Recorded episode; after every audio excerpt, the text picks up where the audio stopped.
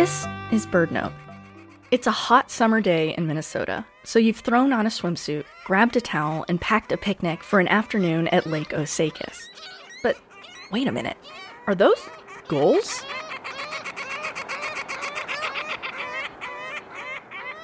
That black band around their sharp yellow beaks means these are ring-billed gulls sharing your afternoon on the water.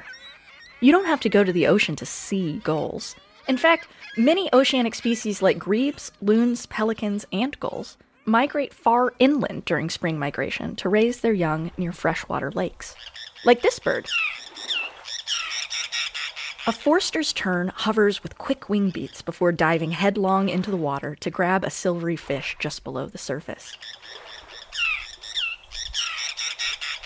If you're in northern Canada, you may even catch a glimpse of a surf scoter, maybe just a flash of the white patches on its face, as it dives below the glassy surface of the lake.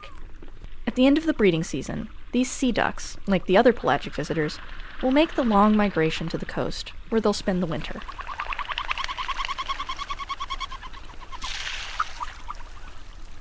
Next summer, try letting the seabirds come to you. For BirdNote, I'm Ariana Remmel. Did you know BirdNote delivers the wonder and joy of birds directly to your inbox? Sign up for our newsletter at birdnote.org to get a weekly preview of our shows, stories, photos, and more.